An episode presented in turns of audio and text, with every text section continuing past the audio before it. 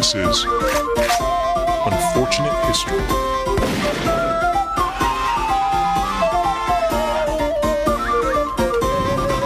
What's up, everybody? This is Cody Pennington, And this is Greg Skinner. and welcome back to Unfortunate History, the podcast that covers the wacky, interesting, and unfortunate moments in history. Boy, oh boy, it's good to be back. How excited are we for this? And that's to you, the listeners, as well. We can't hear you, but just let it be free. How excited are you that we're back? No, make some noise. I want to hear applause when we release this episode. I want the You whole you- world to just. You're in like a quiet office and you just go, yes! Fuck yeah. okay, no, I, I was going to start this off by saying I had um, hoped that I would curse less in this season. Not. Uh, not like extremely less, but marginally less. So I'll try to do that, but I, I just ruined that. So Does that go for me as well? Or it doesn't have to. I feel like there needs to be a balance, a yin and yang. Because we're yanging out right now. We're just Yeah, yanging, we're yanging like crazy, and we need a little bit of that yin. I'm English. I drop C bombs like they're nothing. I know, yeah. Well, that's why I think why we're doing so well in Australia because we're having a lot of Australian listeners. There you in. go. They can relate. Yeah, I know. So, everybody, thank you and welcome back. Thank you for tuning in to this new season. I would say it's season three, but we haven't really been keeping track. We've just No. taken a long break. Thank you so much for staying.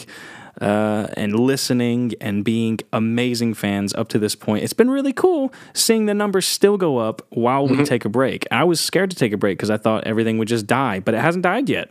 Mm-hmm. It hasn't died at all. Uh, We are Gre- still alive. Yes, and Greg is still drinking his uh, Foster's. No, it's not Foster's. This is it's it's it's Galahad. It's Aldi's own. Galahad. you know, mate. I, I don't splash out. You say that like you say that uh, it's Galahad. You know? You know that, that wolf. It says it's a premium lager. yeah, ex- absolutely. I, it sounds premium, highbrow, highbrow. Highbrow, definitely highbrow. You know, what? I can't say anything. I'm actually drinking uh, Lidl's own whiskey. there you go. There you go. You was drinking that the other night as well. I was. I was very inebriated the other night. you were. You were. We all were, but you especially were. I was. I was screaming about Tim Hortons at the top of my lungs in the middle of Birmingham, UK. Because that's exactly what you want when you're on a night out with your friends. It's like, I want to go to Tim Hortons. I want a donut. And he wouldn't shut up about it. And we didn't go. You know what? Anybody that has eaten Tim Horton donuts, listening to this right now, will be on my side. Uh, at three o'clock in the morning, they would love a Tim Horton donut. Tim was Hortons just- donut. It was like from the second I saw you to the second, look, you realised it wasn't open anymore. It was non-stop Tim Hortons. It was. I grabbed you close and I just looked you in the eyes. Was like Tim Hortons. what did you say? Caramel glazed. No, no, maple glazed. Maple glaze. That's when Then you had a rant about Canada, and that's, Yeah, that's how the night it's went. super Canadian. It's the most Canadian thing in England right now is maple glazed donuts. It's fantastic. It's really good. Well, let's get on back to this episode. Let's Mm-hmm. let's bring it back because we're already out of we're already out of control. So. I had a couple of things that I wanted to say about the podcast before we get going. I talked to Greg about it. He he, he wanted to say it as well. It's not just me, but we have uh, something new that we want to tell you guys about that we're really excited about before we jump into today's topic. So, now that we've started this new season, we had a bit of time to really sit down and come up with different ideas on what we can do for the podcast to make it a bit more successful, but to also keep it accessible. So we've decided now all of the main episodes that you hear, including this one and all of the rest of the season, are completely free and they will always be free. That's mm-hmm. never going to change. But we've decided that we're also going to introduce an Unfortunate History Plus feed. This is kind of like a Patreon if anybody's seen that kind of stuff, but we're actually doing it through a different service. But in this feed, you'll get access to all of our extras, everything extra with the podcast, which includes um, all of the Gregisodes that we'll be coming up with. Yep. It'll uh, include all of our mini history quickies. It'll include any interviews we do, all of the extra stuff we're going to throw on that feed. So if you're listening to this particular episode on the main feed, you won't see those. They'll all be lo- uploaded onto the extra feed, which you can uh, go to the service, which will be linked in the uh, episode description of this um, episode, or you can go to unfortunatehistory.com slash plus, and you'll be able to access that for four ninety nine a month. Now, I believe that's four dollars ninety nine a month and four pound ninety nine a month. So I believe it's uh, the way the service works is that no matter what country you're in, you're charged in your local currency. Which we thought was a decent amount because uh, we will be trying our best to upload as much possible information on that feed. But we're also going to introduce an entirely new show Mm-hmm. to that particular feed, to the Unfortunate History Plus feed. So Greg and I have decided, and we might be introducing somebody else with it as well. We we're not 100% sure yet, but we might have a third host on this show. We're going to be introducing the show Making History. Yeah. And this one will be Greg and I, and possibly a third person, discussing the news of the week. And this, Yeah. will, the, our plan is to do a weekly show where we, we discuss everything that's going on in the headlines that are going to end up in our history books at some point in the future. Like, for instance, obviously the Kyle Rittenhouse uh, trial was just happened. We've had the Ahmaud Arbery trial happen. Uh, everything that happens in the headlines that you might be thinking, gosh, what does Greg and Cody think about this? You'll be able to get our opinions on that on that special uh, Unfortunate History Plus feed. Yeah. So, So- we think it's a pretty good deal. I think it's a pretty good deal. It's, a, it's about what? 125 a week. 125 a week. Also, actually, including all of the extra bits, all of the extra stuff we record from the show, including all of the Gregisodes, history quickies, interviews, as well as the new show Making History. We're also going to be releasing all of the main episodes for this season early on that special feed. So we'll, mm-hmm. we're going to release them as in, as they come in. So essentially, you might get them.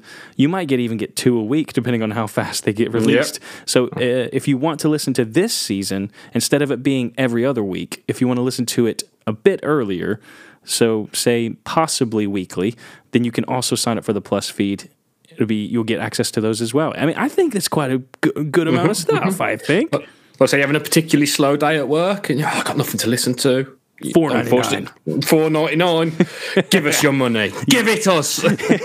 fucking do it. No, see, if you really do think that we deserve a little bit of cash for what we do on the podcast, it really would help us out. And it also, like we said, the main show is going to remain free no matter what. Yeah. So if you'd like to support us, feel free to go over to unfortunatehistory.com slash plus, and you'll find the link on there to sign up for the Unfortunate History Plus feed. And we'll also include some instructions on how to put that feed on your phone. If you're on an Android, you have Google Podcast that's already in um, installed on your phone, and you can uh, install a private feed on there, or a um, uh, it's a private feed, but it's like a personal feed on there. Or if you want to do it on Apple Podcasts, you can also do it on there. So Yeah. no matter what device you use, you can use this service. yeah. Like you said, a lot of work goes into this podcast. Uh, more from Cody than me. Well, But, but yeah, um, like I say, we want to put out more content for you guys. But at the same time, like I say, it's a bit of a give and receive. You'll still get the main episode for free. hundred percent. But if you want all this extra stuff, four ninety nine. We're also looking into bringing in advertisers for the main episodes and on this particular feed. So you won't hear the ads on the plus feed. So we will have some ads that'll come out on this feed, hopefully, um, by the time we release all of these episodes. But, uh, you know, obviously, if we don't, we don't. But you'll never receive ads on the plus feed. So that's something to remember. Yeah. Well, with that being said, I think we can head on to today's topic. I hope Let's you guys do don't mind. We do just want to try our best to make the podcast successful. And mm-hmm. if you think that you would be happy helping us do that, then feel free. But it's no pressure. We just enjoy having you guys here. yeah, we do. Now, on to today's topic. We thought, I thought at the very least, that we would start this whole thing off with a huge bang. That's actually not. That's not. I didn't mean. That was not a pun. Um, I did a pun. It was not- a fucking pun. it was a pun, but no pun intended, obviously. Today, we're going to start off with our first episode in our two part series on the attack on Pearl Harbor. Big hitter. Somewhat of a big hitter, yeah. I mean, it's huge. It's a very interesting story, actually, but it is a huge turning point in history. I was going to say it was the precursor to one of the biggest moments in in the world in war, essentially ever. you can actually argue that this was one of the biggest moments in history itself. It did precurse quite a lot of terror, a lot of destruction, but A lot of the Americans go, fuck it. yeah, a lot of them just said, you know what? I think uh, uh, you can imagine them all around the table saying, we can't do this. There's too much death and destruction if we do this. And then they heard about that and they were like, eh. We've been looking for a guinea pig for quite some time. The Germans are quite far away. Let's just do it. fuck, fuck it. how, many, how many we got? Two? Yeah, both of them. Go ahead. And if you're wondering what we're talking about, obviously we're talking about the atomic bombs, but we will be doing another series on those in and of themselves. So mm-hmm. do not count on those being dropped on you in this in this series. Now, the morning of December 7th, 1941, I mean, it really, quite literally, was a day that lived in infamy, to quote, obviously, the famous presidential quote. Now, the attack on Pearl Harbor, it killed thousands of Americans. Thousands. That's actually really, really important to remember. It killed thousands of Americans. That's an, an increasingly large number that when, uh, when you think about it. It was a very substantial attack. And it also showed the country just how brutal Japan could be. If that wasn't already evidenced by their attacks on China, like we discussed in the rape of Nanking or Nanjing. Now, the attack, the attack itself was an immense success for the Japanese. Prior to America's involvement in World War II, obviously, up to this point, we had been a bit on the fence, not really doing much. But I believe up to this point, America had been uh, producing uh, wartime. I think we had been producing up to this point to assist European powers, but I'm not 100% sure. Either way, we were not involved in World War II, at least not physically fighting. But it was a very short lived success, as this attack also brought forth the full force of the American military onto the people of Japan in what would be known as the Doolittle Raids. Doolittle raids, and later the dropping of the atomic bombs, like we alluded to earlier. Now, see, this attack was primarily on naval ships, wasn't it? It was naval fleets. It was, but there was also attacks on some airfields that were because it was in Hawaii, obviously, but Yeah. it would be more an, more of a naval attack. But it was also attacks on the surrounding airfields and that, especially uh, to keep American soldiers from fighting back. From was- obviously from airfare and that. Supposedly, but surely would have known that this, you're going to feel the wrath from doing this. Like, like you said yourself, where you're going to feel the full force of the American military. Like, you've you've got the American fist right up the arse coming at you now with the college ring tickling your epiglottis. you know, you know what I mean? well, y- you know what? We'll we'll we'll probably be discussing that a bit in this episode, but that's true. And I, uh, you know me. Most of the listeners know me. I will not sit here and say America is the greatest country in the world. I won't say that for any country in the world. And we've learned that from this podcast. No country in the world's great. no. But America was a sleeping giant at this point, and they really, really tested their luck. The Japanese did with this attack, and I think they knew that. And actually, we will see that a hundred percent, uh, especially the people in charge, definitely knew this, which is what we're going to discuss today. They knew it was a bad idea, but their ideology kept them moving forward. I was about to say that like, the, their way of being is, is literally that of. I don't even know how to word it. Like Never surrender. literally throughout history, Japan's been that never. That their main form of attack was kamikaze pilot. How do you convince someone to do that? Like I'm not loyal enough to loyal enough to anything to say I'm going to get in that plan and smash it into something. No, it's insane. I mean, uh, well, actually, to me, it is insane, and I think to most people it would be insane. But it is an ideology. It is a empire comes first ideology, and Well, we're going to discuss that. Like I said, that's going to we're going to that's going to be a big part of this entire s- series, but all, mainly today's episode. Well, it's, it's something that's been in sort of Japanese culture since as long as you know civilized man has been. I wouldn't say civilized, but since mankind's been around given that sort of what's that, what's their main method of execution? Seppuku.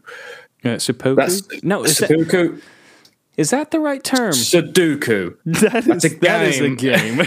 No, that, you know what I'm on about, where they uh, literally yes. stab himself in the gut and then allow himself. They willingly did that kind of stuff. It's just, Well, it's that's not just stabbing. Let's be fair. That's not just stabbing yourself in the gut. It's stabbing yourself in the side of the gut and then tearing it from. It's. I think it's either left to right or right to left, and you just literally bleed out. That's dis- and then you get then you get beheaded. But they willingly did that as a. They did. You know, it's like if you, it's all to do with dishonor. And It is, yeah. In some ways, okay, in some ways it's insane. In other ways, you kind of got to tip your hat to them. But it's it's it's like what happens when your principles go to the extreme.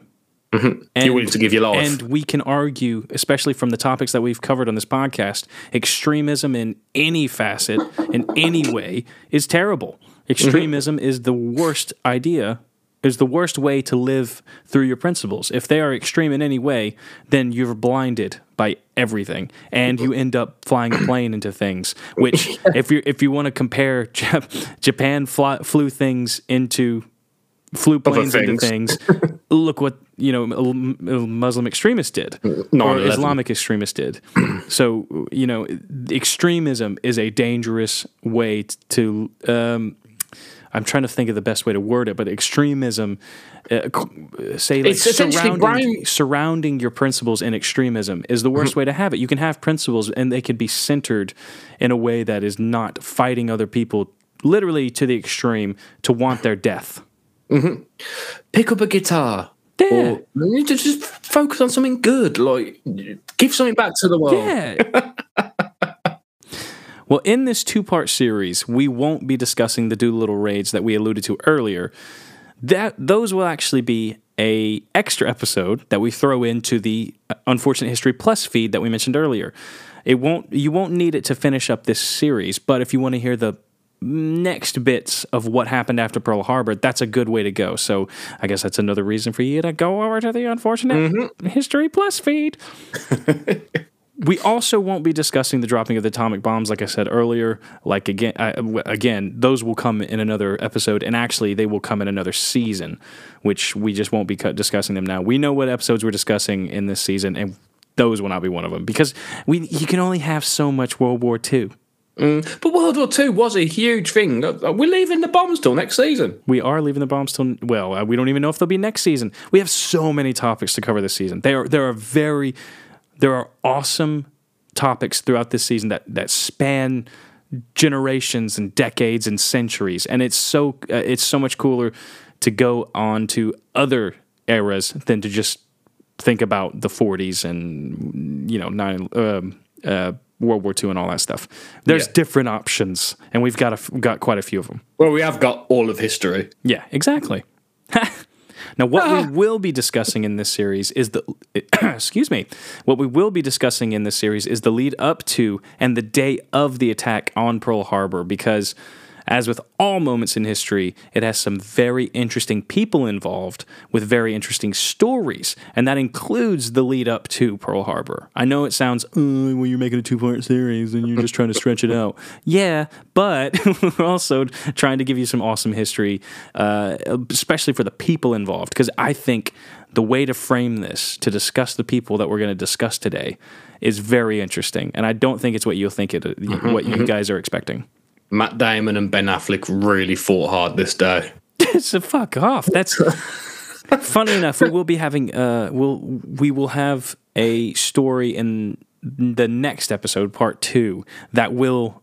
I think those characters were based on these two characters. I, I really think they were, but these two characters were 100% badasses, and uh, you know Ben Affleck and Matt Damon are. I like Matt Damon. Actually, Ben Affleck's pretty. I don't know. I don't mind either of them. I don't think they're the best actors. I don't think they're the worst. I don't. Yeah, but weren't them. you telling me you you hadn't seen Pearl Harbor? No, I've not seen Pearl Harbor. I was about to say I've never seen. I know of Pearl Harbor. I know Matt Damon and Ben Affleck are in it. I don't know who's who. Ben Affleck could have played Hitler in that film, and I wouldn't know. I don't think Hitler makes an appearance. Actually, I don't think he does, but it's kind of relevant in the time. Japan were allies with Germany. Yeah, I've never seen Pearl Harbor. dude, that's Should should have seen Pearl Harbor, not seen it. you probably If shouldn't have, have. It spans, If I have, I don't remember it. It spans two VHSs. I don't think it's worth the time. Two V8. Imagine the rewind time. I know. For you younger listeners, a VHS was a very large uh, square, if you want to call a square CD, if you'd like it's to a call it. rectangle. Yeah. It's, it's a rectangular. rectangle rectangular CD that uh, we had to insert into a very large machine that would very noisily Yeah. play our our films. And this was before the days of subtitles. You had to really listen over the sound of over the sound of literally the VHS player. You did, whirring away. yeah, and then in that film, it was just nothing but all these planes and shit, and then a bunch of love making in airplane hangars. What a, whatever. No, terrible, terrible film. Is it terrible? It's not very good. Oh, is it not? Have you not seen Team America World Police? When Yeah, they, I have. Seen the song seen Pearl that. Harbor sucks and I need and I miss you. Pearl Harbor sucks just a little bit more than I miss you. Anyways, uh-huh. Let's crack on. tensions between the Americans and Japanese were strained way before the attack on Pearl Harbor. In fact, American Japanese relations had been strained for nearly a decade up to that point. And this is the best place to, be- to begin our story on Pearl Harbor. Now, the maj- go ahead. Were you trying to say I something? was just, I was just thinking, like, what? Because I know earlier in time, I know that Japan and the UK and Britain were allies at some point. Not, f- I don't think it was very for very long, but they were. I'm just trying to think. It was. I, mean, I think it's around what? I think sure it's during World War One. well, Britain- Japan did Britain- fought. Japan fought successfully in World War One on the Ally side. Yeah, they did. And was it something to do because they wanted some of the islands sort of dotted around them, and they belonged to China, and they just went and took them? Was it China or was it Russia? I know briefly a kind of around this thing, but I don't know when the turning point was where they started to get a bit hostile with the states. Well, um, for one, I don't know. because there's a lot of there is so much um, military history in that era between World War One and World War Two. There is so much that happens. I mean, you think about what just happened in the last four years in American pol- politics. That shit was happening back then as well. Excuse me, but if you're talking about when relations between the UK and Japan went sour, I imagine they went along the lines of when the US, uh, US and Japan relations went sour as well, which was a big thing when Japan was very uh, rude, I'd say, to China. And obviously, Hitler's heard of it and gone, they'll, they'll be good on our side. yeah, I suppose. Well, the Because they were allies, weren't they? Obviously, they were allies, Germany and Japan, and obviously Italy and that in the background. But that was they the thing. They, they, they signed an agreement together, um, which we'll discuss in a moment. I can't picture if if the war had gone a different way and say the enemy had won. I can't. I could have pictured a war between Germany and Japan happening at some point. I don't know, man. I think today we'd probably have a lot more PS5s ro- floating around. It'd probably be a Something more powerhouse. organised. Something Yeah. that'd be like, we'd be on like the old iPhone 17 by now. Yeah, fucking. We'd have teleportation devices. I don't know, man. These, And atom- these atomic bombs white. messed it all up. We'd all be white. All of us. No. Every single one of us. What a world. Jesus Christ, man. There'd be no seasoning. I know. I missed you, Greg. Look at us, Greg. Look at us. Like We're two- going to lose about an hour of this show due to you cutting me out. Look at us, Greg. Just two historical cowboys just galloping through the ages. Just two Aryan cowboys. Man, do you like my blue eyed blonde horse? Nay. I tried to do that in a German accent. Nine. Nine. Nine. Mm, kill the Jews, nine. I think we gained a few uh, subscribers to our plus feed earlier and lost a couple then. we're gonna see the we're gonna be able to see the active uh, subscription and descriptions as we go along as this episode is released. Some people are subscribing right now with very specific tattoos from prison. Where did they get all this money, though? Trump. No, I'm just kidding. Okay, no, let's let's not let's not get political or racist. We say that almost every episode. We're not political. Then we say some political shit. Well, if you want the full political shit, head on over to our Plus feed. Listen to Making History. It'll be all, it'll all be there. Well, the majority of these tensions between American and Japanese relations, these began with Japan's imperialism and expansionism that they had truly adopted around the turn of the 20th century. Now, those of you that listened to our episode on the rape of Nanking or now Nanjing, you will remember that Jap- uh, Japan had essentially closed itself off from the world in an attempt to bolster a huge level of nationalism and imperialism. But they've always kind of had that. They've always been. Kind of. But if you'll remember, we talked about this being a time where they literally went like a clam, shut off everybody, and said, We're going to build our country up. This is us. And, And what and- that did is it closed everyone else. Anyone outside of that was not part of the empire and they were not worthy of anything. And then they took one look at China and went, "Can we have that?" Well, yeah, but along with uh, say like the the imperialism, the nationalism increasing, along with that, Japan also benefited from two successful wars. Uh, one against China in 1894 to 95, and then the Russo uh, Russo Japanese War in uh, 1904 and 05. So they did fight the Russians, um, but as well as their ex, as well as their success participating in World War One. So you could say maybe that they were getting a little bit too big for their britches.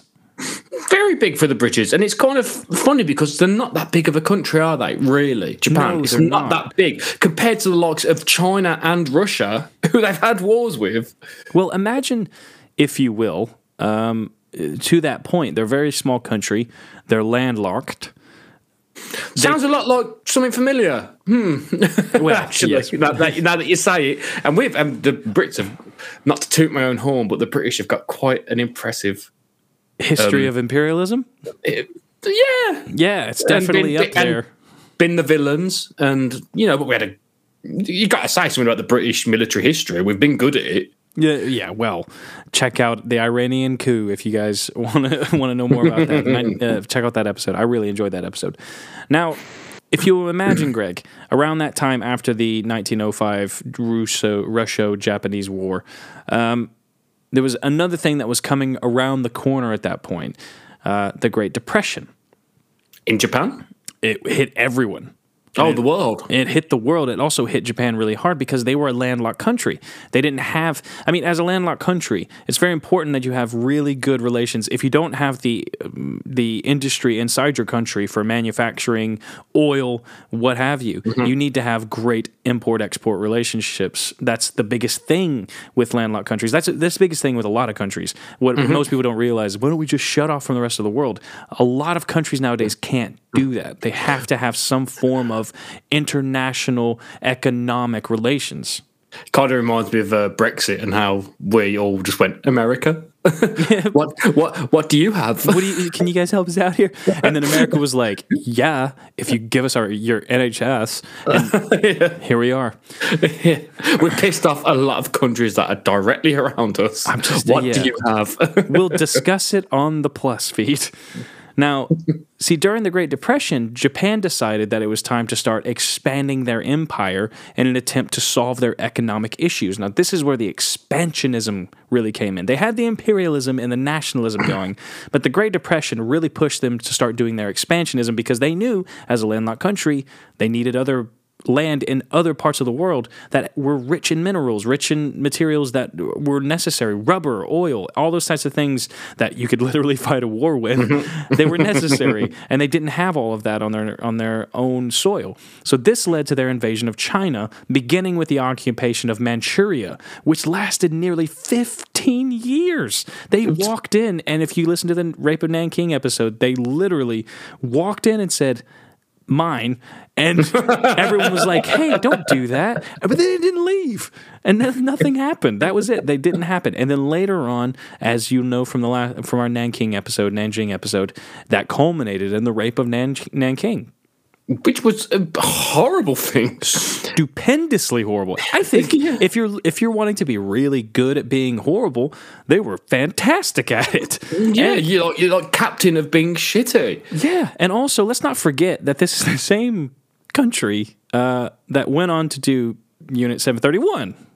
And things that their whole history was all about honor, you know, like know. honor and everything. And then, then, then their army does what they did in Nanking. And if you really want to know, and you haven't listened, go back and listen to the episode. It's a fucking banger. It's really rough. It's really, really rough the things they did to people back then. Mm-hmm. Mm-hmm. Well, all of these atrocities, this is what pushed the U.S. in July 1941 to begin passing economic sanctions against Japan, including things like trade embargoes on air exports, oil, scrap metal, and other things that, like we were saying, are very important for a landlocked country that doesn't have the infrastructure themselves. And, Greg, to your point earlier of when did they fall out with Britain? See, Britain, right around this time, and the Dutch, uh, Dutch East Indies, they followed suit quickly after the U.S., as they often do, uh, and this led to the uh, to Japan losing access to literally they lost access to seventy five percent of its overseas trade and eighty eight percent of its impro- imported oil. That's big. That is that is country breaking. That you can't fight a war without oil. You can't fight a war with that. No, see, none of this. You can't fight a war with, without oil. It, it definitely. You can't fight a war without the other goods we talked about either. Oil, scrap metal, all that kind of stuff. Does it? Does this include goods like perishables, like foods as well? or- No, not necessarily. They had they, they had. I've I've read something about rice fields as well. They were big on that. That was one of their main outputs when it. Um, exports. Yeah, yeah. Exports. I mean, yeah, they. I mean, they had. I think they had enough infra- infrastructure for food, but they had no way. See, see, they had the infrastructure to survive as a country, but imagine a full scale world war. World war, they would be literally they'd last a couple of months and then be gone because they would just burn through their resources. is this where Germany come in by any chance? No, not yet. Hang on. So, so how are America? Because I'm pretty sure America have the highest um, military bill in the world right now. They always not they have always had the highest Are you bill. are you guys not burning through resources at an incredible rate? No, because we have like so many billionaires and so many uh, poor people. So essentially, we have all this money that floats around in the ether that somehow ends up in the U.S. government's pocket. That just gets fun. You know what? Just go over to the Unfortunate History Plus feed if you want to hear my thoughts on that. you that. said things that make sense, but also don't make sense to me, and I'm like, oh, I'm so confused. I think I might subscribe to our own podcast just because I might learn. I might learn something. Just head on over and just don't worry about it. We'll discuss it on the feed. Now, think about this, Greg. Japan was closed off, like I said, from the majority of the world for the majority of their existence. They Yeah. were closed off as a country. I mean, imports, exports that are, are obviously a, a thing when, when essentially when sailing was invented. That became a thing, but yeah. their country itself was just shut off, closed off. Now mm-hmm. they knew they did not have access to the appropriate resources to expand their empire without overseas trade mm-hmm. and without obviously invading China. so Everything, everything comes back to invade. they look for any reason to invade and rape China. exactly. like that. Oh, I saw a leaf fall off a tree. That's China. We need to invade China because Oh, of that. it's Like, turning winter. We need to get out of here. Let's go to China. Fantastic winners. The emperor's like, oh, a cough. China, get China. coronavirus. Okay, let's just. so all of this, they're in a bad, you know what? They're in a bad position. Let's just say it. Let's put it that way. This begs the question of why they realistically thought they could get away with invading China. It's I suppose they're in a bad position. They're in the Great Depression. They have they have lost their major imports and exports, and now they're thinking, how could they get away with this? Not only this, not only the invasion of China and the rape of Nanking, etc. How could they get away with the attack on Pearl Harbor? How could they think that they could get away with that? that's the mad thing because um, we probably covered it on the on the rape of Nanking episode. But what was like? You look at China now. China is a force to be reckoned with. You know, globally. But what Economically, I think they are. economically, they're, a nuclear power now. but back then was it different? Because uh, I'm sure they've always had a massive population, but uh, so did Russia. But Russia did it the other way, where they if they've got a big population, throw them into the army, throw them at the enemy. I presume China Russia do does that. not care about their people. They've No, they- never they cared about their people in a war. Still don't know. No, they've never cared about their people. Their people are very expendable because it's always by numbers, and that's Mm-hmm. I'm why sh- that's why people say it would be diff, uh, very dangerous if Russia and China ever tried to attack any everybody else because they would just throw bodies in, at it. in this day and age, Russia want to invade Ukraine, and the UK's just gone. If you do that, we're going to war. Greg, and that is plus scary. feet, plus feet. that is scary. Everyone, be afraid. we are historical. limited historical. time. We, we need to stick to the unfortunate history side of stuff. Now, it's hard to narrow down the viewpoint of why they thought they could get away with it. But I would argue that it's due to the fact that Japan, like we said, had closed itself off from the world. And mm-hmm. they saw themselves as the empire worthy of occupying all of China, if not occupying occupying the entire world. They mm-hmm. gained this very, like we said, a, a nationalist view that made them feel they were on a higher level of being compared to the people of China, at the very least compared to the people of China. But they could have easily thought everywhere else in the world is ours for the taking because they have this nationalist view. This is what's really dangerous about extreme ex, na- nationalist extremism. You know who that? Re- you know what that reminds me of? The Germans. Reminds me of the Germans. Reminds me of the British. Reminds me of. Whoa, uh, whoa, whoa, whoa, ri- whoa, Reminds me of the whoa. Romans. Don't reminds bring me the of British the. into this. We've been good since the birth. No, time. man, I'm telling yeah. you, it reminds me of everybody. Uh, the Americans when they took um, America, the Romans when they took the entire fucking world. the Americans when they took um America. Yeah, well, they took. Uh, let me just say, unsettled America, or well, it was settled. See, well, this is they the thing. kicked, no, they they- they'd taken America. The Indians were beaten, and they decided we want the British gone. They just It- it, was it, it was uh, all a thing that we'll discuss on another podcast. But to me, it seems that at the basic level, Japan really was just getting too big for its britches. It was it needed a slap of reality, um, it- and it's this is evidenced by how Japan actually reacted to these sanctions that America and then England and the Dutch uh, Dutch East Indies put on them. This, they, they reacted to these sanctions by um, well, prior to the attack on Pearl Harbor, the U.S. and Japan negotiated for action for months. They had they had literally been negotiating with each other for months to stop these sanctions to get the J- Japanese to lighten up. Now it's it's important to remember that the U.S. was attempting to bring an end to the aggression with Japan. I mean, for months prior to Pearl Harbor, they were actually trying to say, "Look, we'll stop this, but you need to stop." The, the you know what? The U.S. was the good guy in this fight. Oh, doesn't happen often. I do not say that often, but they were certainly the good guy in this fight because because Japan was doing horrific things to people. Well, that uh, you guys didn't want to. You guys, America, they didn't want really want to join the war. Well, they had we had just gone through World War One. We're you know going through the Great Depression, uh, or gone through the Great Depression. Why the fuck would we want to jump into a whole nother war? That, that was only um, a couple of decades ago. We destroyed our com- our country with this. Why would we go through it again? I can understand the the he- the hesitance to get into a war. No, uh, considering it's almost like you know, the, it's happening on the other side of the globe. Exactly. essentially. as well, I mean, you can understand that at that time the world was the world was way smaller or way larger back then. Well, look at this day and age. Like, if some, if you hear about a horrible thing happening, you know, literally on the other side of the world, you, go, "Nah," and then you kind of dismiss it. I'm guilty of that. I, yeah, I think we all are. If it's not, especially if it's an underdeveloped country, Mm. because it's not like they have great amounts of well news or uh, social media and that. So yeah, we are we're all guilty of that. Look, look, how, how ignorant are a lot of us to what's going on in, you know, Palestine and Syria? You know what I mean? Plus Like, feet, plus feet. okay, I'm sorry. Well, the U.S. obviously hoped the sanctions would deter the Japanese from their continued expansion into China, but it did the complete opposite. The sanctions, they actually convinced Japan to stand their ground. And further, it also increased the anger of the Japanese people against the Western countries for their interference in Asian affairs.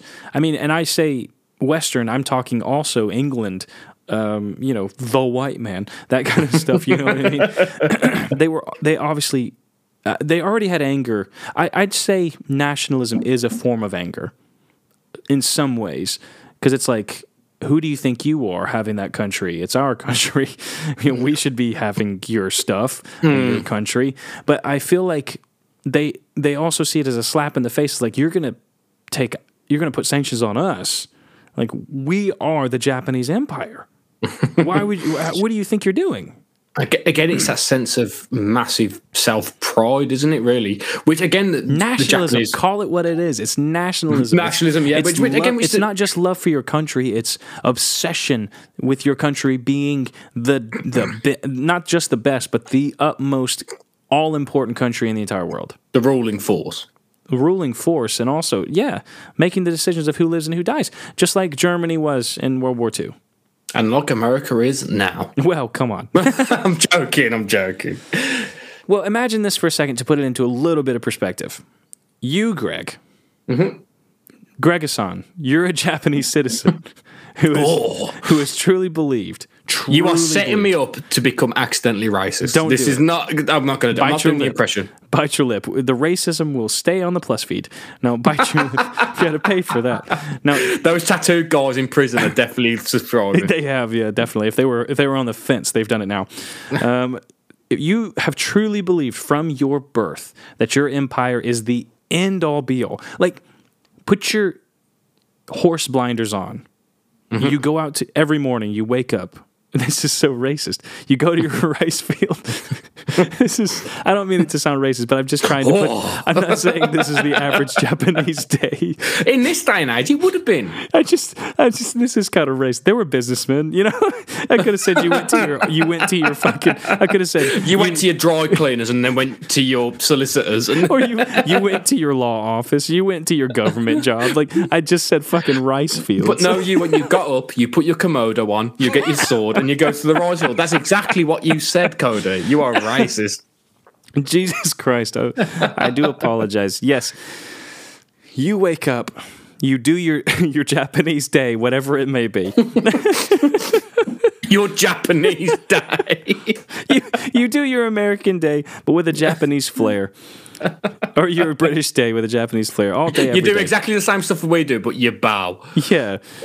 We handshake, your bow. It's different. You just never. I'm, gonna- I'm. We gotta stop. I'm gonna. I'm gonna be accidentally racist as well. So let's just stop. It's so Now easy this- to be racist when you're this white. I know. now, now this empire that you that you've lived in, it's the most important empire in the world. Mm-hmm. Your country is second to none in any case, no matter what. Hundred percent second to none. Does it doesn't matter the imports uh, that you receive, the exports you give. Doesn't matter the size of another country's military. Your home is the only place worthy of controlling all of the Pacific, the Asian countries, uh, or, or the world. Now, this is uh, it's hard to explain this, but it's not only that, it's also that you find the empire reverent. It's reverent. It's it's almost holy.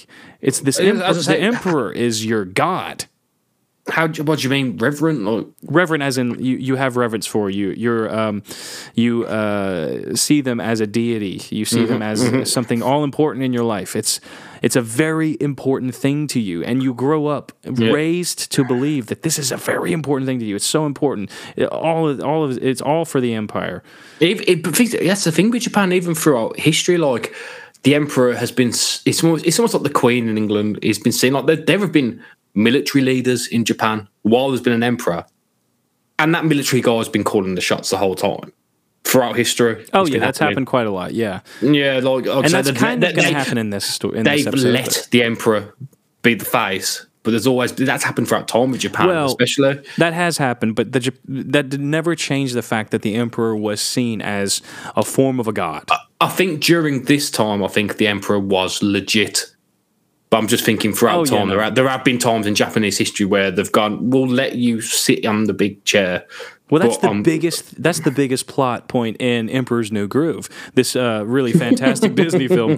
If you've not seen it, I don't think I've seen that either. you haven't seen it. I don't think so. Paul the lever, round lever.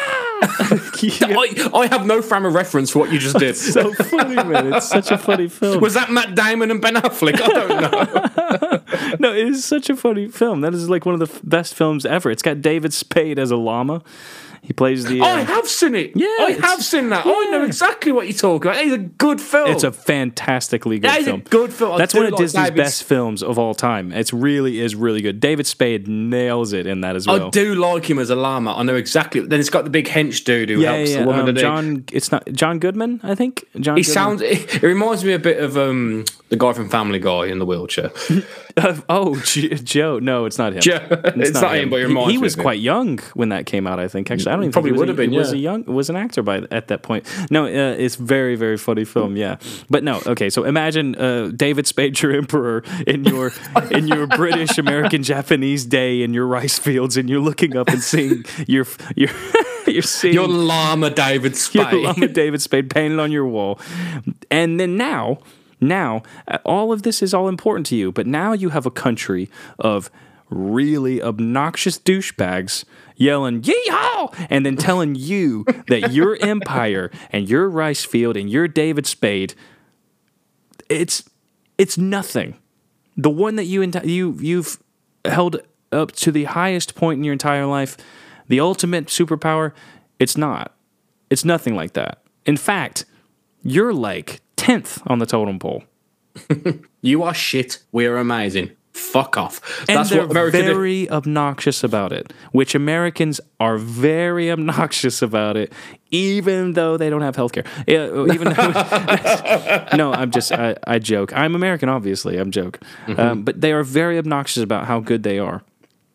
Uh, especially at this time, at the very least. But At this time, since forever, which Yeah, was what fr- America was only since they were in- f- since they were formed, when we beat England, we were like, "Yeah, I mean, come on, come on, like you've been a country what three hundred years, like, yeah, yeah." Well, you know, flick of the hair. as, as it is today. We've done it quite well so far, but no. You're the obnoxious younger brother to the rest of the it world. does make it makes it's very it's very telling that the like one of the most famous billionaires in America that everybody loves is actually South African. the, the thing is, that's what I, I've just thought of this. I think like Britain compared to like America is like as as someone who is an older brother who has a younger brother who's taller than him.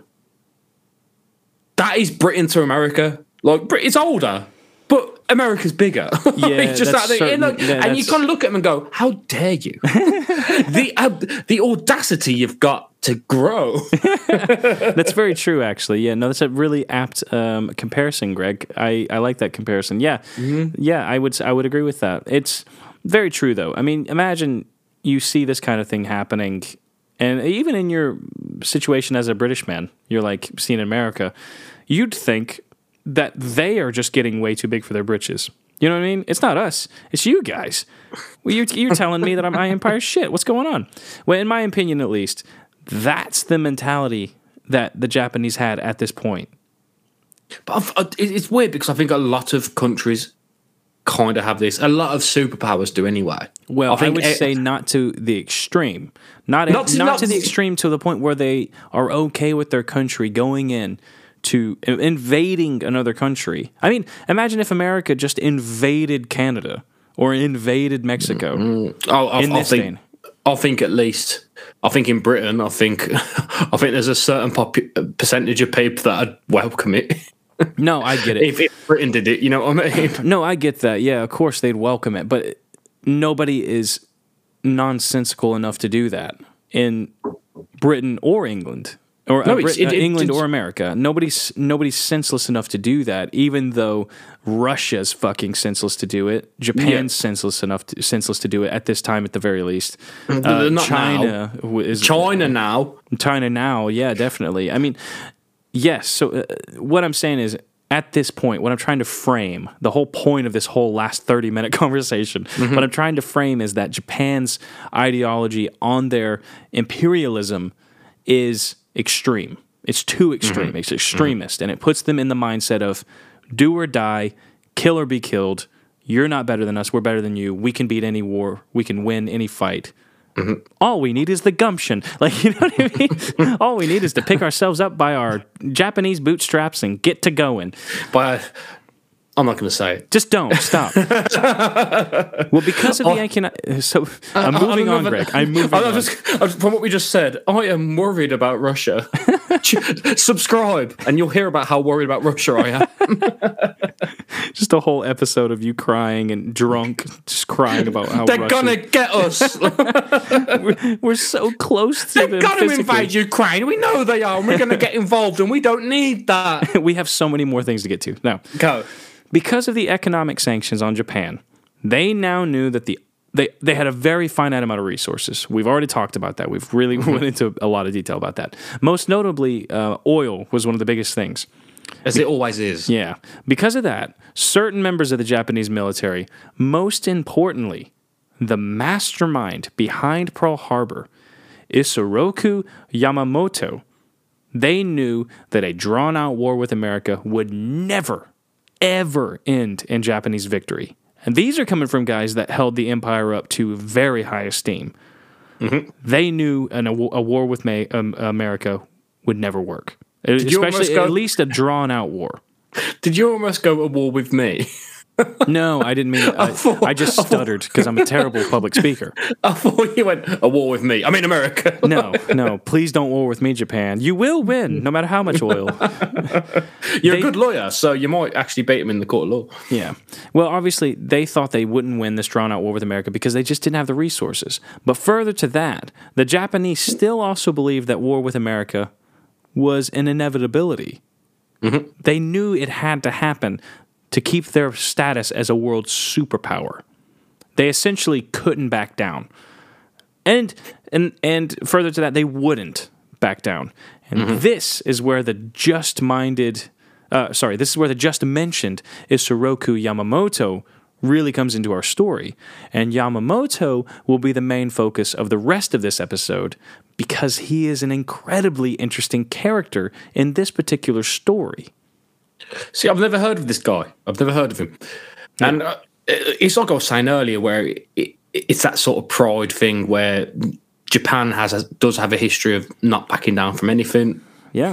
So, uh, Yeah, I mean, I- you you can really compare it to this wonderful Tom Cruise film, The Last Samurai, where he obviously embodied the Japanese culture. where they made an American the main character of a film. They made the American the Last Samurai. the last, the most important samurai, an inherently Japanese culture that's been around since the dawn of not the dawn, but We're you know gonna I mean. discuss samurais in literally two minutes. He, we? he, yeah. I mean, very, uh, very great film. Uh, anyways, It is decent, but I also found it funny that you said he was the mastermind behind behind Pearl Harbor. It's like mastermind. Hmm, what should we do? Plane. Yamamoto was incredibly intelligent. You're I gonna, know he was, but it's, it's like, it's like plane plus fuel plus pilot plus intership. It's not equals- just that, man. There's more to it. I'm telling you. Just listen to the fucking story.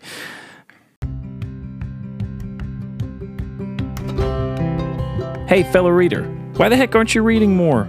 You know you need to read more, but you'd rather sit back on your sofa with your dog on your lap, checking your phone while catching up on the latest season of Big Bang Theory, which that show ended years ago. I get it. Life gets in the way. And if you're anything like me, you try to read in bed, but your eyes are closed before you finish reading that same first paragraph for a fifth time. That's why you should try Audible. One of the best ways to access audiobooks, podcasts, and a plethora of other forms of audio entertainment. This really has been a lifesaver for me researching for the show. And since you're listening to this right now, I can tell you it's right up your alley. Right now, you can try a free month of Audible, which also gives you a free credit. You can use that credit on any book on Audible and you can keep it forever, unless the world explodes. Along with your Plus membership, you get access to tons of audiobooks included. So if you use your monthly credit, you've still got plenty of books to choose from.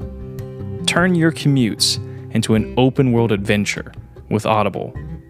Just go to unfortunatehistory.com slash audible. That's unfortunatehistory.com slash audible.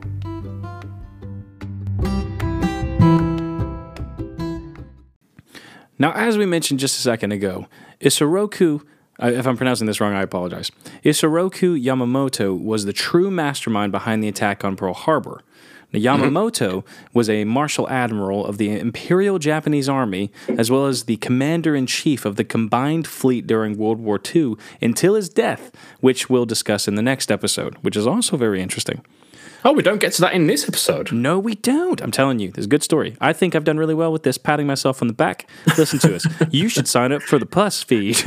now, Yamamoto, just dropping it in Getting the plus feed, you'll get a seance interview with Yamamoto. Isaruku Yamamoto. God, just Greg doing a terrible Japanese impression.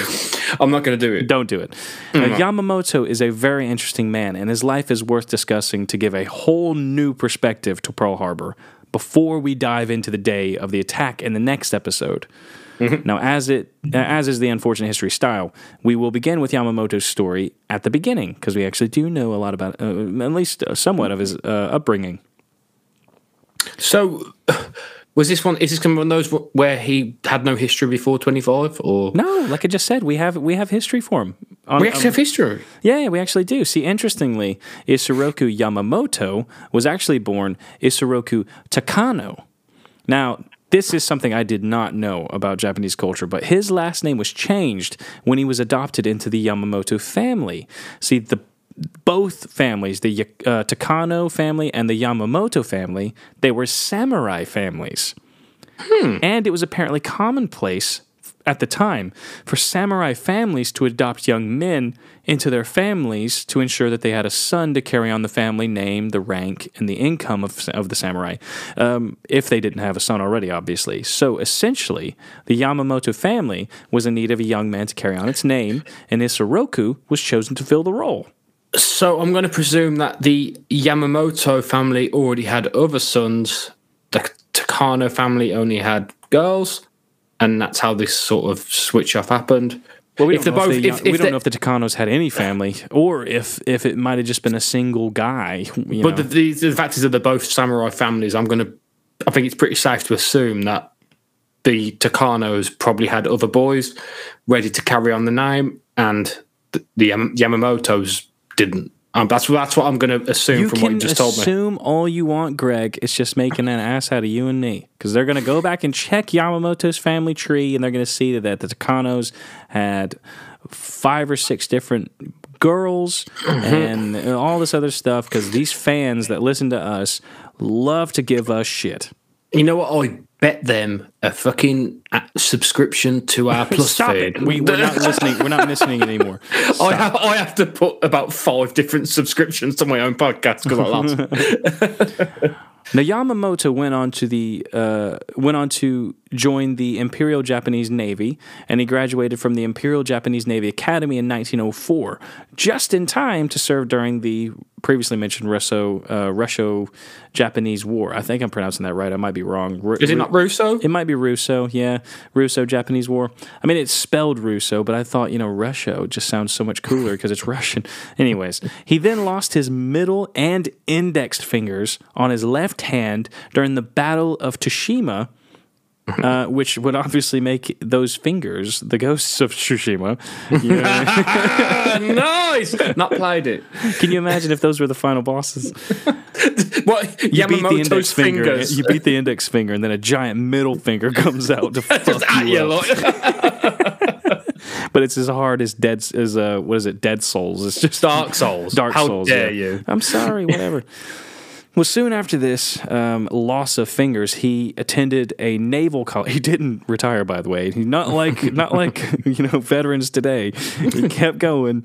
But soon after that, he attended a naval college and graduated as a lieutenant commander. With him being promoted to commander in 1919. Already very interesting guy. Very obviously very dedicated to his country. I, I, I joke about Mm-hmm. As that. There are veterans. everyone was. Uh, yeah, there are veterans in America, obviously, that continue on with uh, and serve with injuries and stuff. I was saying that as a joke. I'm a veteran myself. I was going to say you are a veteran. You kind of have the right to say it. Well, I don't have to. Well, anybody has the right to chat shit about anybody if they like. That's freedom of speech. But I'm Yeah, sure but if you, you do it know, about, it- if you do it against a veteran, you'll probably get beaten up or something. It's taken in jest with you. If I was to start spouting shit against American veterans, it wouldn't be taken the same way. no, it wouldn't be. I have nothing but respect to, for any veteran. Yeah, good for good for all of you.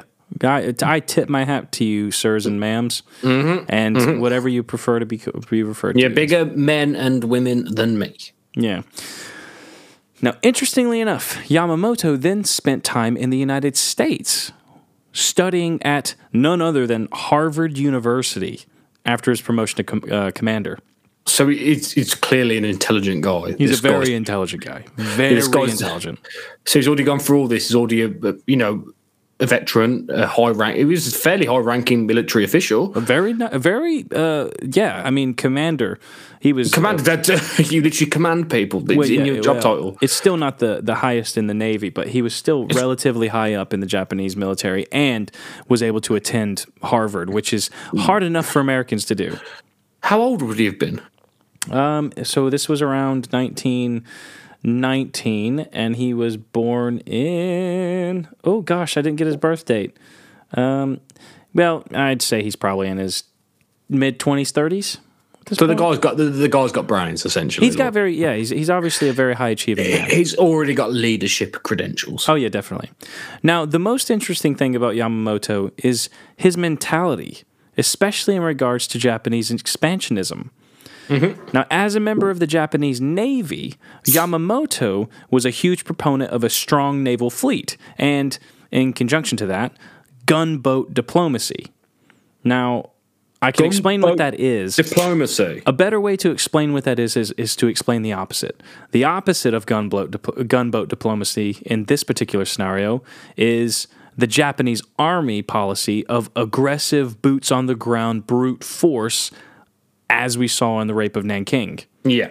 So Yamamoto was instead uh, a, a more a proponent of a show of force with a very strong naval fleet, as opposed to just invasions and Yeah. doing uh, basically using a, a, Yeah, you know, tactics. not just scare way. tactics, but just like the brute force in terms of hammering. Uh, I I don't know the the term for it. Using a sledgehammer for a nail. You know what I mean? Using It's- it- something uh, just over intensive, aggressive army expansion policy. Essentially using more equipment, weaponry. If you know what I mean. just, like, just the whole policy, inten- uh, just the, the overarching policy of expanding into the country, invading China, et, et, et cetera, et cetera, that kind of stuff. I mean, No, is it- are you talking about like, their original mentality, which is that again? You said you have that boots on the ground. What is? that's the Japanese army policy. Yeah, but he was obviously the, a navyman, and his whole ideology was on having a strong navy, especially as a landlocked country. But and essentially, he thought that you could have the same effect, you, uh, showing uh, a very strong naval force that you could have. By invading and killing a bunch of people, Well, you can well, have the same fear and and show the same strength without having to show the same intense depravity. Well, um, it, not to toot my own country's horn, but again, you look at the British throughout history. We've been renowned for our navy Yeah. throughout throughout history. That was our winning thing for such a small island. Our navy won us every battle we did throughout history. So I- I've got to think he might have taken a look at, you know, the British Empire and how that worked. Yeah, he might have Which, done. which, yeah. which was, dude, we had so many wars with the Spanish and etc. People who went to have, and the Portuguese, people who went to have huge naval forces and dominated them. yeah, of course. I mean, it is a big thing. Obviously, I mean, uh, having a, a a very big navy, especially like you said for a landlocked country, it's a very big thing. And I think yes, he probably could have um, gotten some form of uh, Inspiration. Inspiration, yeah, that's the word for for that. But the point here is that he his ideology was uh, was almost opposite to what was happening, what China was actually uh, doing. It was China? I mean, sorry, Japan? Japan? Japan was actually doing what was, the policy they were actually enforcing. His mentality was pretty much on the opposite of that. And Yamamoto's political opponents, they saw the Japanese Navy really as more importantly used as primarily just a transport transport for the invading army land forces instead of a tool mm-hmm. to show force in the Pacific. And you even can, you can consider all of the the islands in the Pacific. A very strong navy in that part of the world is incredibly effective. Yeah, But- is is that kind of thing? though? I've always kind of thought again. It's kind of my ignorance. But what does what does a strong navy mean? Like, okay, you can sink other navy ships, but how does that go over to invading whole countries? Because you can only get so many people on a boat. Well, well, you can also uh, pretty much like they did with the Iranian coup, where they landlocked all of their exports and imports. Oh, is it? It's about stopping. Well, you Oh, could can stop. You could physically stop trade. You could also, and also at this point, we we should point out that air battles were not What they Yeah. are. They're not what they are. I mean, that'll come into the do the extra episode we'll do, um, the Doolittle raids. I mean, that kind of stuff did not happen. You couldn't fly a plane from America to Japan and bomb Japan. It just it just did not happen. You couldn't mm-hmm. do that. That just wasn't a thing. So now, even still at this time, a, a strong navy was still a very important military asset, even though it it always is. But it was a very important military asset. Right. it's, it's, it's, you kind of say it again if you go even a bit forward to like D Day, where hmm. they, they had just had the boats parked up so far away, just shelling the beaches. Yeah, and that, that's sure- very important as well. I And you heard- I'm can- sure the transport side of it is very important, but Mm-hmm. he just did not agree with the um, idea of the boots on the ground brute force type stuff. Because Mm-hmm. I mean, that this mentality led Yamamoto to opposing the soon to come invasion of China. Yeah, he actually yeah. opposed it when it came. You've made a lot more sense to me there with what you've said about again cutting off resources as opposed because again I was just in the thought of the Navy was just okay we'll sink the other Navy's ships and I think No. well what, well th- that makes that makes Like playing battleships and stuff. Literally, that makes it so much more sense to me now that you've said that. Like, Well, oh, actually- you, it literally, you could you could literally cut off a country from their main supply line. Well, you also, Is- is it's it- also worth mentioning as well, actually, because this is something that a lot of people don't actually know unless they work in the field. But talking about international trade, the majority, the vast majority Hmm. of international trade, like intensive, very large international trade, still occurs on the sea. Well, that's the thing. Everyone has like it's like every country has like one or two things, and then they trade it with other people for other stuff. You know what I mean? Like, it's probably that's putting it really bluntly. Like every, every country has a certain thing that they can trade with someone else, but no one has everything. No, yeah, that's true. But my point is that even to this day and age, your import, exports, and all, etc., is not going to be done through specifically through air transport. No, it can't And it's actually it's very a very small percentage, increasingly small percentage would be through airfare. Even to this day, the main I'm talking like ninety five percent of all uh, imports and exports are still done on the sea. How many times have BP? How many times have BP fucked up and sunk ships full of oil? Yeah, exactly. that stuff still happens today. I'm telling you, it's a very it's so imagine if it's a big navy, you can really increasingly um, affect a country, have It's uh, especially the outcome of the country. it's essentially like a theoretical chokehold that you gradually get tight around the neck of that country. Because at first, obviously, they'll still have their resources, but if you just sit there, as time goes on, it's going to get tighter and tighter and tighter until Yeah. that country can't function anymore. Again, it, it is clever of you. It's kind of that's probably more small mindedness in thinking of it the way it was. It's just about guns and battles. It, there's so much more to it. Well, nobody under, nobody really thinks about that kind of stuff unless they've worked in it, if they've been in the navy and that kind of stuff. I mean, it's a, Well- it is a very intensive type of military tactic. Well, it's essentially exactly what Japan wasn't thinking of. Again, it, was- they were thinking very much brute force, boots on the ground. They weren't thinking of we can starve a country. Yeah. we can. You you could probably Well, they you could really starve China. no, you can't starve China, but you, you- essentially, you, if you cut off a certain country's, you know, main source of things, you could essentially, you know, um, insinuate what civil wars, everything. If the people get desperate enough, that kind of thing. It is a very clever way. Yeah, yeah, it is. But like I said, this led Yamamoto to opposing the invasion of China. But not only that, he also opposed war with the US. Now, there are a couple of reasons for this, multiple reasons. First, Yamamoto may have actually, it's argued that he developed a soft spot for the US during his time at, at Harvard, um, as well as the multiple times he was stationed in the US.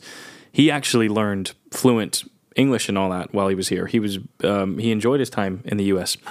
But second, he was aware of the important political power that America had at the time. For instance, if the U.S. were to impose sanctions on the Japanese, which in this particular part of the story they hadn't yet, as they were soon to do, anyways. Yamamoto knew that the Japanese would have a very, very small window to fight a war with the U.S. before they completely depleted their resources. I'm talking, uh, essentially, he's talking a year. Um, of survival without exports and im- imports and exports, six months if they start a war.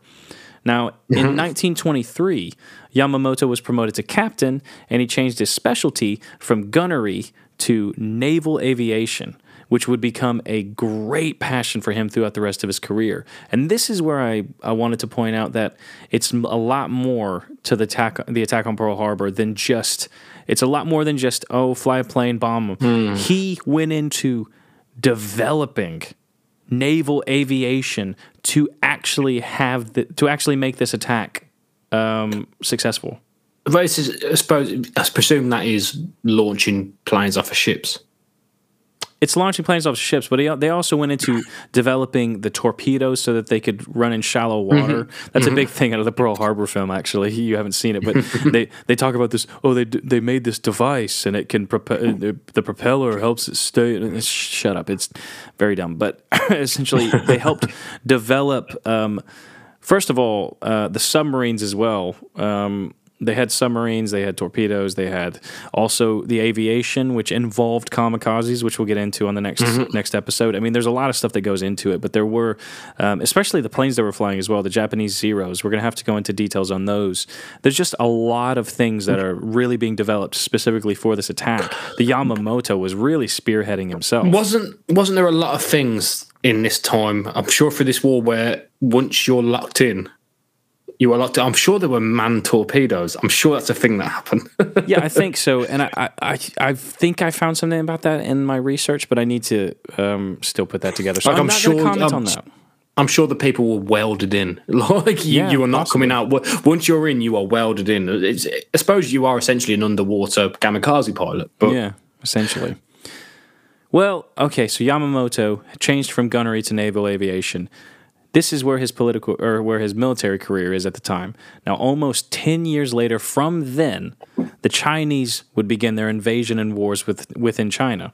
Now, again, Yamamoto he he opposed these actions and was very vocal in his opposition actually. And this, along with further actions that went against the pro-war militarist ideologies, this made Yamamoto a target for assassination by his own military. I'm sure that wasn't that rare back in those days. Are you listening to what I'm saying? okay, okay. I saw I just by reaction that I'm very wrong. Are you listening from- to from- what I'm saying? A high-ranking military official who is actively in the military. He's not retired. He's not. He's actively participating in the wars of hmm. Japan. Is a target for assassination by his own this, military. This again throughout history of Japan, this has been a thing. They will I understand that, but what I'm saying is, well, I guess I got to go further with the story. He does not go anywhere. He does not leave. He, uh, let's, let me just finish this next part then. Uh, Okay. Let me finish this next bit of information if you don't understand this. But I do understand. I'm listening. I'm just trying Just to be the devil's. I'm being the devil's advocate, Cody. Listen. Okay, go. Well, okay. To your point, Yamamoto was not the only Japanese admiral, ad, admiral against the acts of war Japan was committing. But all of these admirals were seen as acting against. Um, I mean, all of them, including uh, Yamamoto, they were all seen as acting against Japan, Japan's natural interest, quote unquote, natural interest. Now, so to your point, yes, there were likely other people that were assassination targets, but Yamamoto was different. He was. God, I, I want to. I will just have to continue with the story, and I'll point out what we'll point out what makes him different. Okay. Now, now Yamamoto, even further to to go uh, to being a target for assassination, he started getting hate mail, death threats from Japanese nationalists. Which nationalism is bad. Just saying. Um, but his reaction to this, Yamamoto's reaction to the death threats, was very telling of his professionalism. Now, he said the following in response to his own countrymen threatening his life, his own countrymen. And the reason I'm so stuck on this is the fact that Japan was such a nationalist country. He himself loved the empire as much as anybody else in his country. He himself loved, was as much of a nationalist as anyone else. He loved Japan with all his heart, just like anyone else did. And they wanted to kill him. Do you not see how crazy that is? I do. That's okay. Now that you've put that into perspective, it does make But- a lot more sense. He's, he's got the right intentions, but it's not working for him. All right. Well, let me go on to this quote from uh, Yamamoto. Oh,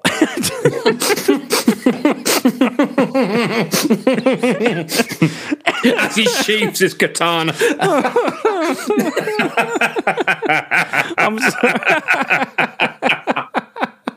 Let's just get cancelled. Fuck it. I'm so sorry, everybody. I'm not gonna cut this out because I thought it was funny.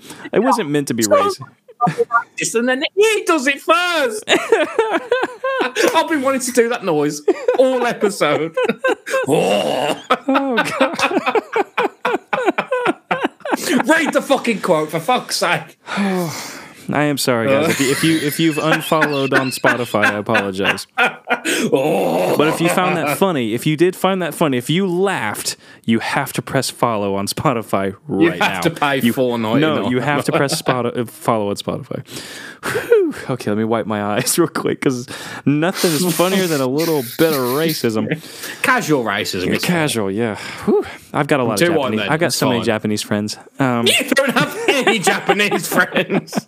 I went so funny enough, I have one Chinese friend.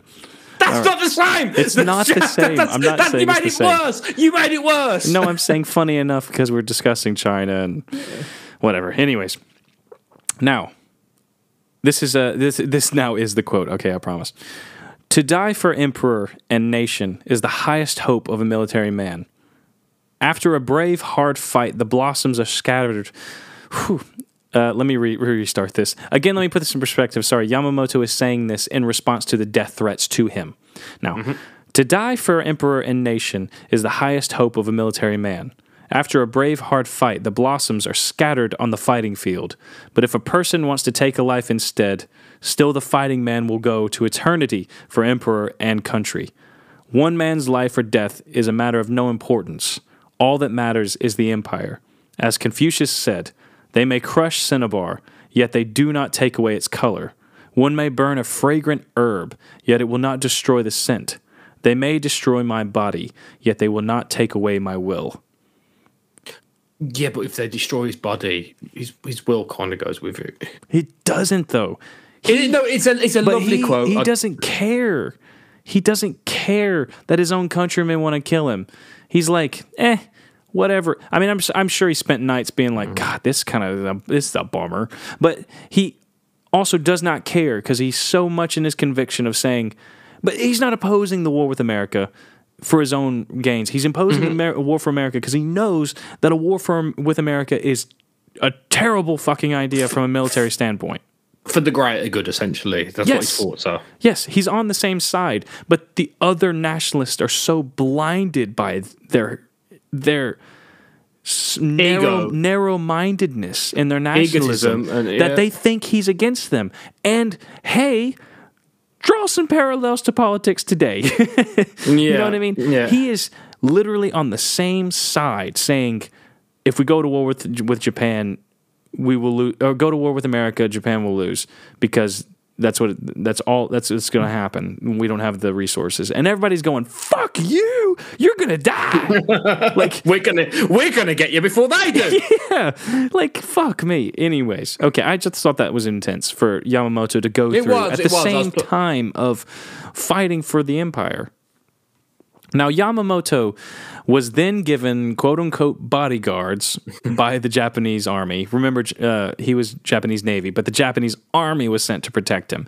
And these bodyguards were actually sent under the Rouge to guard Yamamoto. They weren't really guarding him, they were more so just watching his movements. Now he was then sent to serve as sea as uh, serve at sea as the commander in chief of the combined fleet in 1939 because Navy leaders were certain that if he remained ashore he would be killed before the end of 1939. Now this position, commander in chief of the combined fleet, is a very high position. He was in an immense amount of power. so the navy still liked him. He's up. He's, he's Every still. he uh, the mil- his success in the military was the only thing that kept him from getting. Um, he he was once taken out of this commander in chief role by um, an emperor uh, I believe it was an emperor or somebody else actually, not not the emperor. It was uh, someone else higher in the government. He took he took him out of this position for a very uh, small amount of time in hopes that he would just go to this quiet place and retire. Mm-hmm. That was his hope. But because he was so beloved for through his military career and beloved by a lot of different people, they just had to reinstate him as the commander in chief of the combined fleet, and he would just made his way back to that position. So this is a very, very respected man, especially within- incredibly respected man, even with the, the death threats. which which is huge in Japan. Like I know it's huge everywhere, but in Japan, that sort of you know respect, honor, it's massive. Yeah, I think you know I'm making a lot of this nationalism and stuff, but there were people there that were also reasonable in the fact that they knew that he was speaking truth when Mm-hmm. he said that this is a bad idea to go to war because we won't win. But I But- think but- you know, I suppose if you're emperor, which means the government is backing that side, you can't really speak out.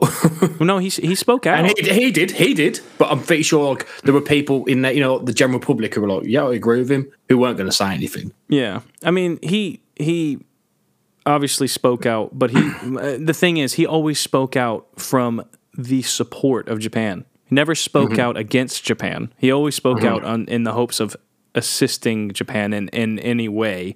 It was always in a way to better Japan and to keep it from being being harmed, which is respectable in its own way, I suppose.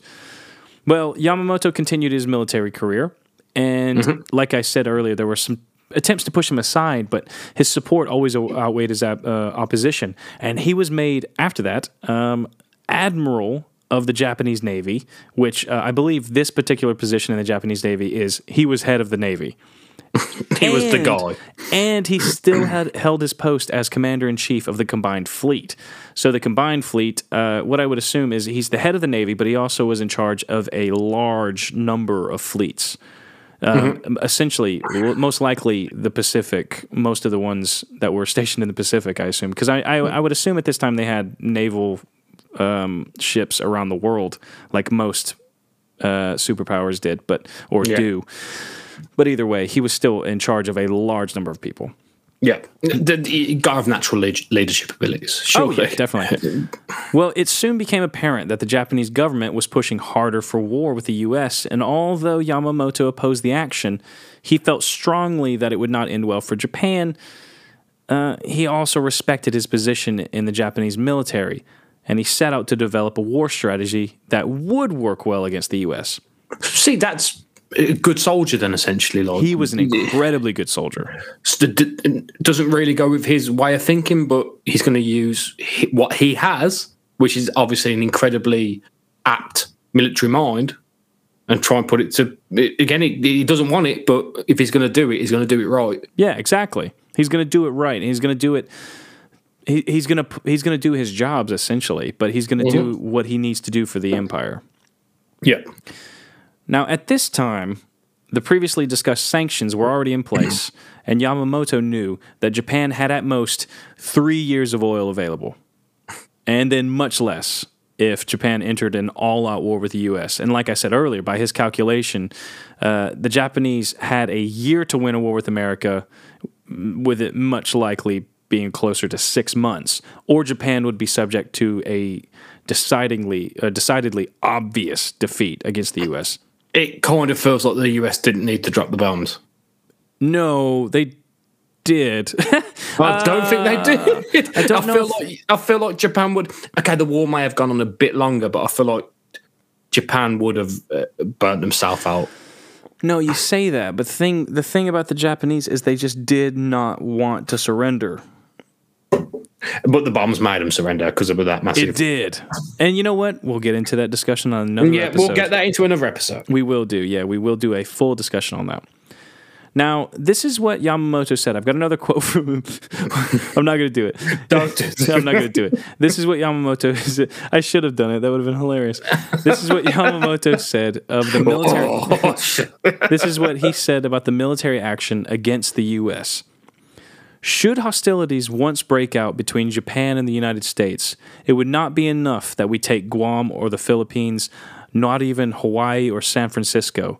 To make victory certain, we would have to march into Washington and dictate the terms of peace in the White House. I wonder if our politicians who speak so lightly of a Japanese American war have confidence as to the final outcome and are prepared to make the necessary sacrifices. He knew that if you wanted to fight America, you literally have to invade mainland America and take it the whole thing over. But that doesn't happen. You can't do that. It doesn't do happen. That's his point. Is it's It's happened. It's happened before, and they chucked him out. Us, British.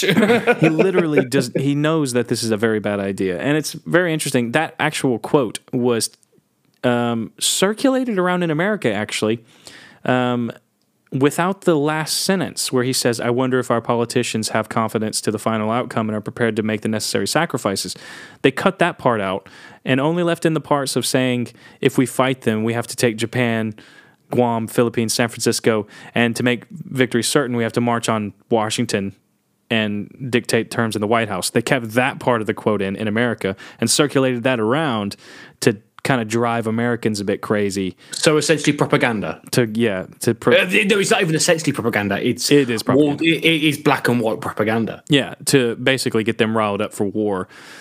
Um, if it were to come soon, which it was about to come soon.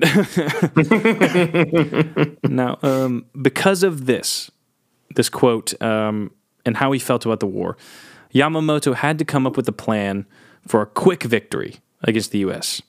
Mm-hmm. And he decided that the only way Japan could possibly win this war was to begin with a sneak attack that crippled the American forces in the Pacific, which would give the Japanese enough time to force their way into the oil rich areas of Southeast Asia, all Say the again? surrounding islands. See, this makes this is making it more a lot more sense to me now because I did always kind of, again, as someone who's you know doesn't know the full story, a bit stupid. I always thought that the kind of um, the Pearl Harbor attack felt kind of futile. Obviously, a lot of people lost their lives. It's not futile, but I felt like, what did it achieve? That's the thing. But, is, but now that you now that you're mentioning this, I do understand where you're coming on. It's that same naval fleet thing, cripple the navy. you know, the idea of it's good, but you're right though in that it is a futile effort because this is essentially Yamamoto. I mean, he wrote out all his options and found this one and said, "Nah, let's do it." Like, you know what I mean? Like it was hmm. it was a last ditch effort. We didn't have much choice, did he? Because like, okay, he's got to dis, you know come up with a plan to fight the enemy, but also he's had his own people sent to assassinate him. Like, Well, no, he I- didn't care I- about that. He wasn't. He wasn't going to be deterred either way. He was going to do what he needed to do. But the thing is, he he just knew that it was a bad idea, and he had to find the the I suppose the lesser of any evil. But Mm. what he found was we have to do it quick. We have to do it quickly. We have to cripple them. So it's a hard, fast attack. So safe. That's kind of what I'm thinking though. Safe. The US didn't have the nukes. Would this have worked? No, I don't think so. Yeah. Oh, I don't think so either. But I don't think so because America really went all in after this, and we Yeah. really went hardcore. And there was a lot of. I mean, you're talking about. We'll talk about it on the next episode, but you're talking about a huge increase of pro-war stances in America. Everybody was like, "Fuck Mm-hmm. it, we're going to war. We don't care if there's another recession. Let's do it." Like they they were done. And when those bombs dropped, everybody was like, "Yeah!" Like it was, you know what I mean? It was it was a huge change of mentality that Japan, I do not think, was ready for. it's it's it's almost like you know like the conspiracy about 9-11 where they say that america did it himself to get people on board with invading iraq Yeah. It's almost like that but not a conspiracy you That's know what i mean thing, like though. You can Yeah, look at this, though. You can it's look like at they this did it and go- you can look at this and be like, huh, that could work again. And you could see Mm-hmm. it being used literally as 9 11. You know what I mean? You could see it as being, we could orchestrate something that could get people riled up again. We could do that easily, and Mm. you can you can see that's easily something that could that a world power, a world superpower could easily orchestrate or could easily allow to happen. But that's a whole nother story. There's a whole essentially like saying that the average person isn't that smart myself included Well, yeah. we are easy we are easily rolled up as as a species we are essentially just advanced monkeys That's true, I suppose. Depending on, you know, my my Christian view is that we're only uh, the, the world's only 3000 years old, so. and it's flat And it, well, I don't know if that's a bit crazy. I can see a little bit concave. well, we said that we said that Yamamoto needed a sneak attack, a sneak quick attack. Now, America had made Pearl Harbor their hub for military activity in the Pacific. It was in Hawaii, so it was ob- it was the obvious cho- choice of attack. And because the loss of Pearl Harbor would mean an incredible blow to the U.S. in the Pacific theater, I mean, it was their hub centrally. It was the biggest thing in the Pacific that they had. So if it was a successful attack, it would do a shit ton of damage. So. Mm-hmm. Yamamoto set out to develop the plan for one of the most deadly attacks in American history. This man, who opposed war with the U.S., would go on to devise the attack that would end in the deaths of over 2,000 Americans and lead to awful repercussions just handed out against the Japanese. And that's where we're going to pick up next week or next episode on our series on Pearl Harbor. I'm pretty sure anyone who knows anything about history will know what's coming up when Yeah. it comes to dead, deadly repercussions. But I've learned a lot this episode. There's a lot of stuff I didn't know. I hope Honestly, so. I hope you wasn't. enjoyed it. Uh, Well, you know, I know it's a crazy lead up to something very, very uh, emotional and intense. I mean, next episode is going to be very intense. It's a, it's a very, very incredibly horrible attack on American soil, and it was.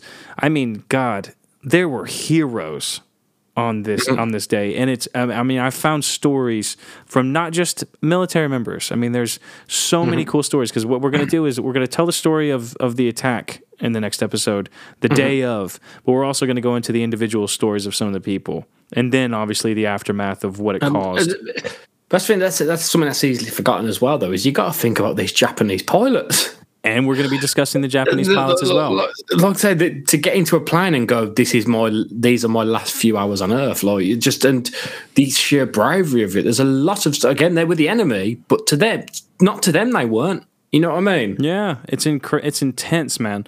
I mean, there was a fantastic book that I was reading um, on this. Actually, I was uh, um, listening to it on Audible. Actually, so um, we might have had an Audible um, ad in this episode. So if you heard that Audible ad, feel free to click the link in the episode description and get a free month of Audible. Uh, it's fantastic to use uh, if you It like. is. If you like podcasts you'll love Audible for its audiobooks and stuff. It's so it's so nice. But um, the book that I've been reading mostly for this episode is um, December seventh, nineteen forty one, by Gordon Prang, I think it is, or Prange, and it's a very detailed, intensive, um, detailed account of everything from the lead up and the um, the aftermath, but also the lead up of individual people, including Japanese people, you know, Japanese pilots and stuff, and, and this tells the account. stories of one of the pilots on, having breakfast with his family the day before or the week before, and then going off and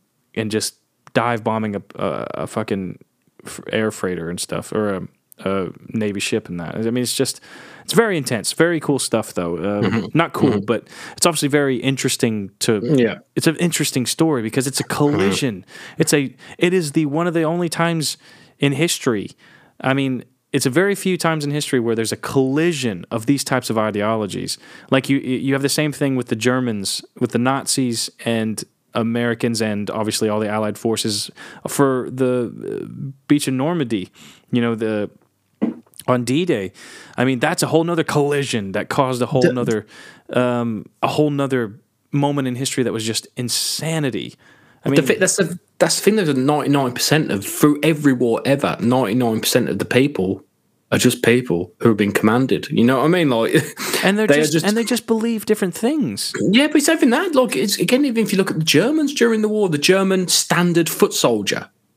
He was no different to a British foot soldier or an American foot soldier. Like you were told what to do, and That's you went it. and did it, and you were seen as venomous and an enemy. But the, all these people had families, that kind of thing. Again, that thing with, with the uh, Japanese soldier having breakfast before getting into for plane, knowing you're never going to see your wife and child again.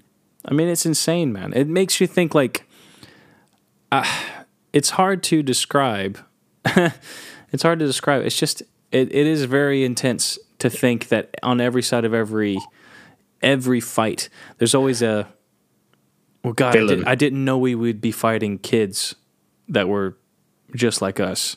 You know what I mean? And that's always what it is. We're also going to discuss something next week uh, or next episode about um, someone who opposed the war against Japan, and um, it was one person, one person in uh, the U.S. government that opposed it. Joe Biden. No, yeah, God, no, he was like, get in there, like he was. No, uh, honestly, That was Dick, that was Dick Cheney. that was Dick did. Cheney. That was pretty close. wasn't it? He's like, all right, Shoot them all in the face. give my company the contracts. God, Dick Cheney's voice makes me cough. I don't know how he does it. Excuse me. Jesus. Okay, can't do that again. Yeah, like I say, uh, back to the Audible thing. As someone who drives for a living like me, any any long distance drivers, I definitely recommend subscribing to Audible. It's really cool. You can actually get a free subscription right now. Obviously, like we said, if you click the link in our uh, episode description, or you, uh, you can actually go to unfortunatehistory.com slash audible, and the link will be there as well. You can sign up for a free month of Audible, and I believe you get a free credit, which the credit means you get a free book. So you can sign up for Audible, get the free mm-hmm. credit, mm-hmm. you can get the free book, and you can cancel if you like, but that book stays in your Audible account, so you can listen mm-hmm. to it whenever. It's a free month, isn't it? It's a free month, and um, every month you get another credit. So definitely worthwhile. definitely worthwhile. Yeah, it's a really cool service. I really enjoy it. Well, thank you guys so much for listening. Thanks, Greg. I hope you enjoyed it.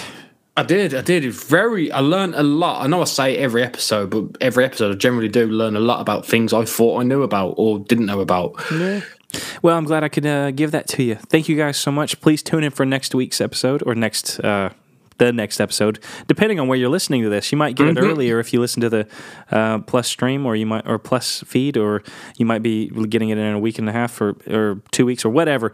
But um, thank you guys so much for listening. Thank you so much. Like again, thank you for being fans up to this point as well, and uh, staying fans with us and uh, supporting us even through our hiatus. That was really helpful. It really helped me. I needed Can the be. time off. Yeah, we really needed some time off and to get things in order. But um, again, please, if you feel like we deserve anything, um, feel free to head over to unfortunatehistory.com slash plus and sign up for our plus feed so you can get all of the extra bits that we'll be releasing soon. But uh, by the time this episode airs, we'll probably have a couple of things up there. So hopefully, I don't know. We'll. We, you never know. We, we could have anything. Hopefully, we'll have a couple of episodes already uploaded by the time you go over there. We'll need to. Well, you know what, Greg? We will. We have to. We definitely will. So go check now. Go sign up now. You'll find some extra episodes that you'll be able to listen to, and you'll be like, "Holy crap! I can, I didn't know this was here. Four ninety nine. Not too bad." But thank you guys so much for listening. I think we should just go ahead and cut it there because we've already said all the housekeeping at the beginning episode, which is a very big podcast faux pas. Yeah, that's what it is. It is, yeah. But I suppose um, if you'd like to follow the podcast, you can just Google Unfortunate History. If you want to follow me, Google Cody Pennington. Greg, And if you'd like to follow me, it's g.skin93 on Instagram. And other than that, it's always Greg Skinner. there you go. Well, with that said, unfortunately, we got to go. But we'll be back sooner than normal. we won't be taking another break. So stay unfortunate. Stay unfortunate, guys. Tear out. Bye.